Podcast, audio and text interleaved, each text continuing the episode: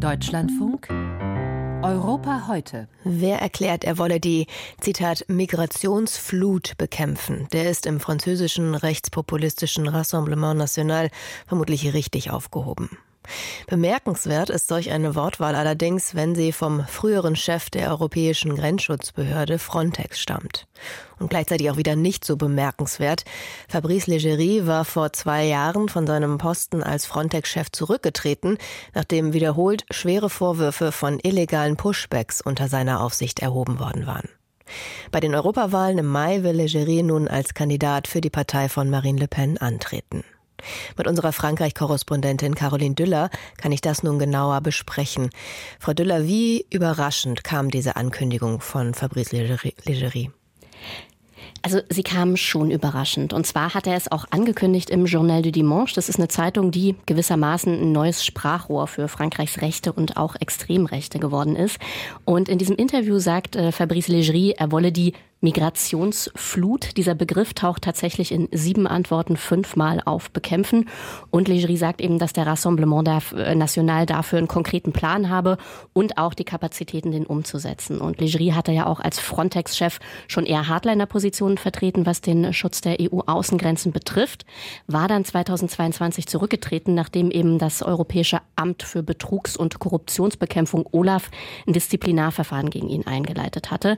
Dieser Bericht damals war nicht öffentlich, aber Teile davon hatten europäische Medien publiziert, darunter der Spiegel. Und demnach soll Legerie eben auch von den illegalen Pushbacks, also Zurückweisungen von Migranten an den Außengrenzen gewusst und diese toleriert haben. Legerie selbst weist das zurück und spricht von politischem Druck hinter seinem Rücktritt. Und welche Chancen hat Legerie nun tatsächlich ins Europaparlament gewählt zu werden?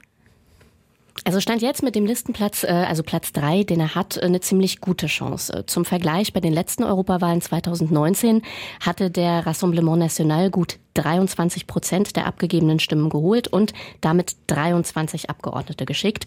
In dem Jahr könnte die Partei ihr Ergebnis bei den Europawahlen sogar noch ausbauen. Ähm, laut aktuellen Umfragen liegt sie zwischen 28 und 29 Prozent. Und in Frankreich ist es so, dass die Anzahl der Sitze dann eben proportional zum Stimmenanteil berechnet wird und diese Sitze dann einfach von oben nach unten auf der Liste vergeben werden.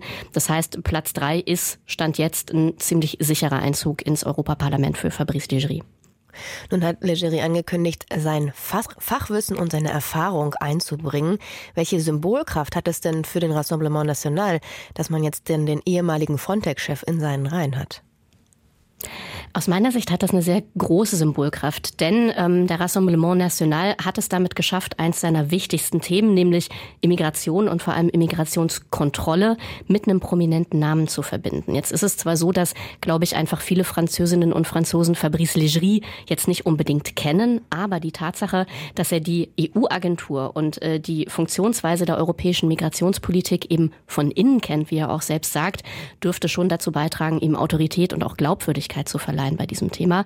Und noch dazu, äh, Renaissance, die Partei von Präsident Emmanuel Macron, hat noch nicht mal einen Spitzenkandidat oder eine Spitzenkandidatin.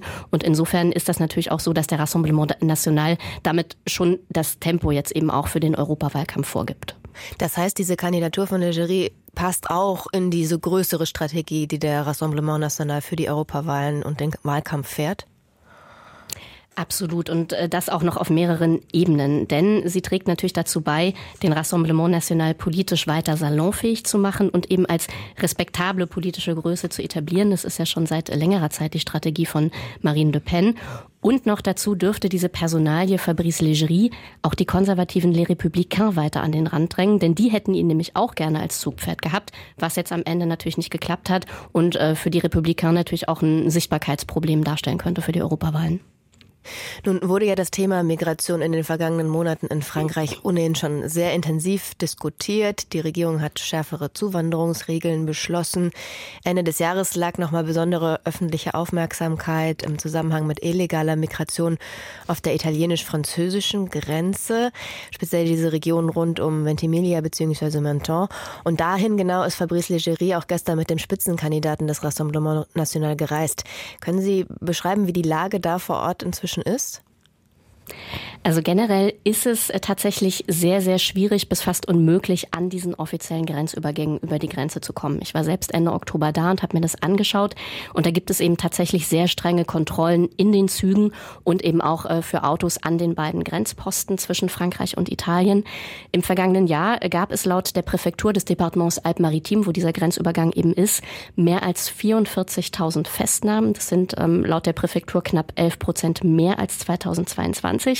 Gut drei Viertel der Menschen, die festgenommen werden, werden wieder nach Italien zurückgeschickt. Das habe ich auch gesehen. Also der italienische Grenzposten liegt an dieser Küstenstraße ein Stückchen höher und davor waren eben tatsächlich sehr, sehr lange Schlangen von Menschen, die eben versuchen, wieder nach Italien reinzukommen oder eben nach Italien zurückgeschickt werden. Genau diese Praxis des Zurückschickens ist aber sehr umstritten. Und im letzten September hatte auch der Europäische Gerichtshof erklärt, dass diese französische Praxis der Einreiseverweigerung gegen die sogenannte Rückkehrrichtlinie der EU verstößt. Diese Richtlinie sagt, dass auch bei einer illegalen Einreise die Menschen eben nicht direkt zurückgeschickt werden dürfen und eine gewisse Zeitspanne haben, um das Land wieder zu verlassen. Inzwischen hat auch das höchste französische Verwaltungsgericht bestätigt, dass diese Richtlinie beachtet werden muss. Das hat mir gestern eine Anwältin erklärt. Aber gleichzeitig ist es eben laut der Anwältin so, dass immer noch nicht vollständig geklärt ist, wie eben diese Entscheidung jetzt mit anderen Rechtsvorschriften sowohl auf EU-Ebene als auch eben auf bilateraler Ebene zwischen Frankreich und Italien zusammenhängt. Das heißt, es ist immer noch nicht ganz klar, was diese Entscheidung des äh, französischen Verwaltungsgerichts jetzt am Ende für Konsequenzen für die Arbeit der Behörden hat und eben auch für Konsequenzen vor allem für die Menschen.